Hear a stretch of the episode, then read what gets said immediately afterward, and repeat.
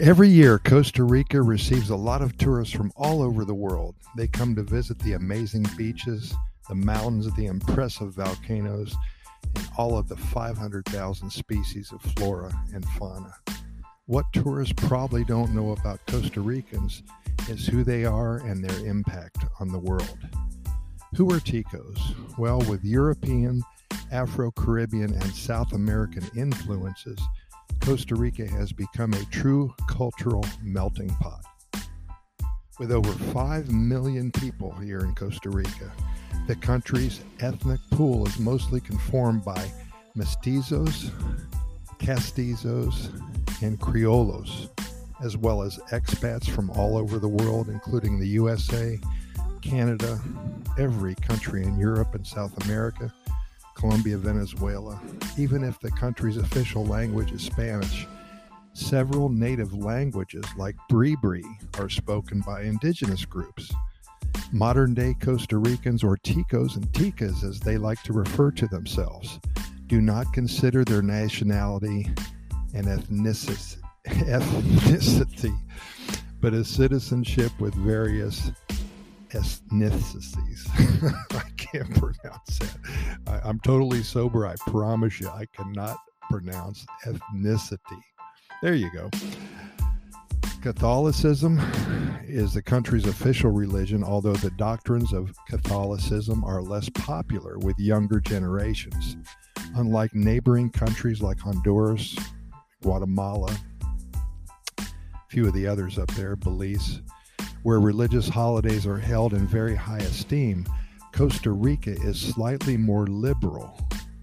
Protestantism and other religions have gained popularity in recent decades, and alternative religions and spiritual practices like Scientology and Masonry are more accessible than in other Central American countries. There's more of a freedom of religion here in Costa Rica. Since the abolition of its army in 1948, the Costa Rican government has put special emphasis in drawing its attention towards education. It's really paid off.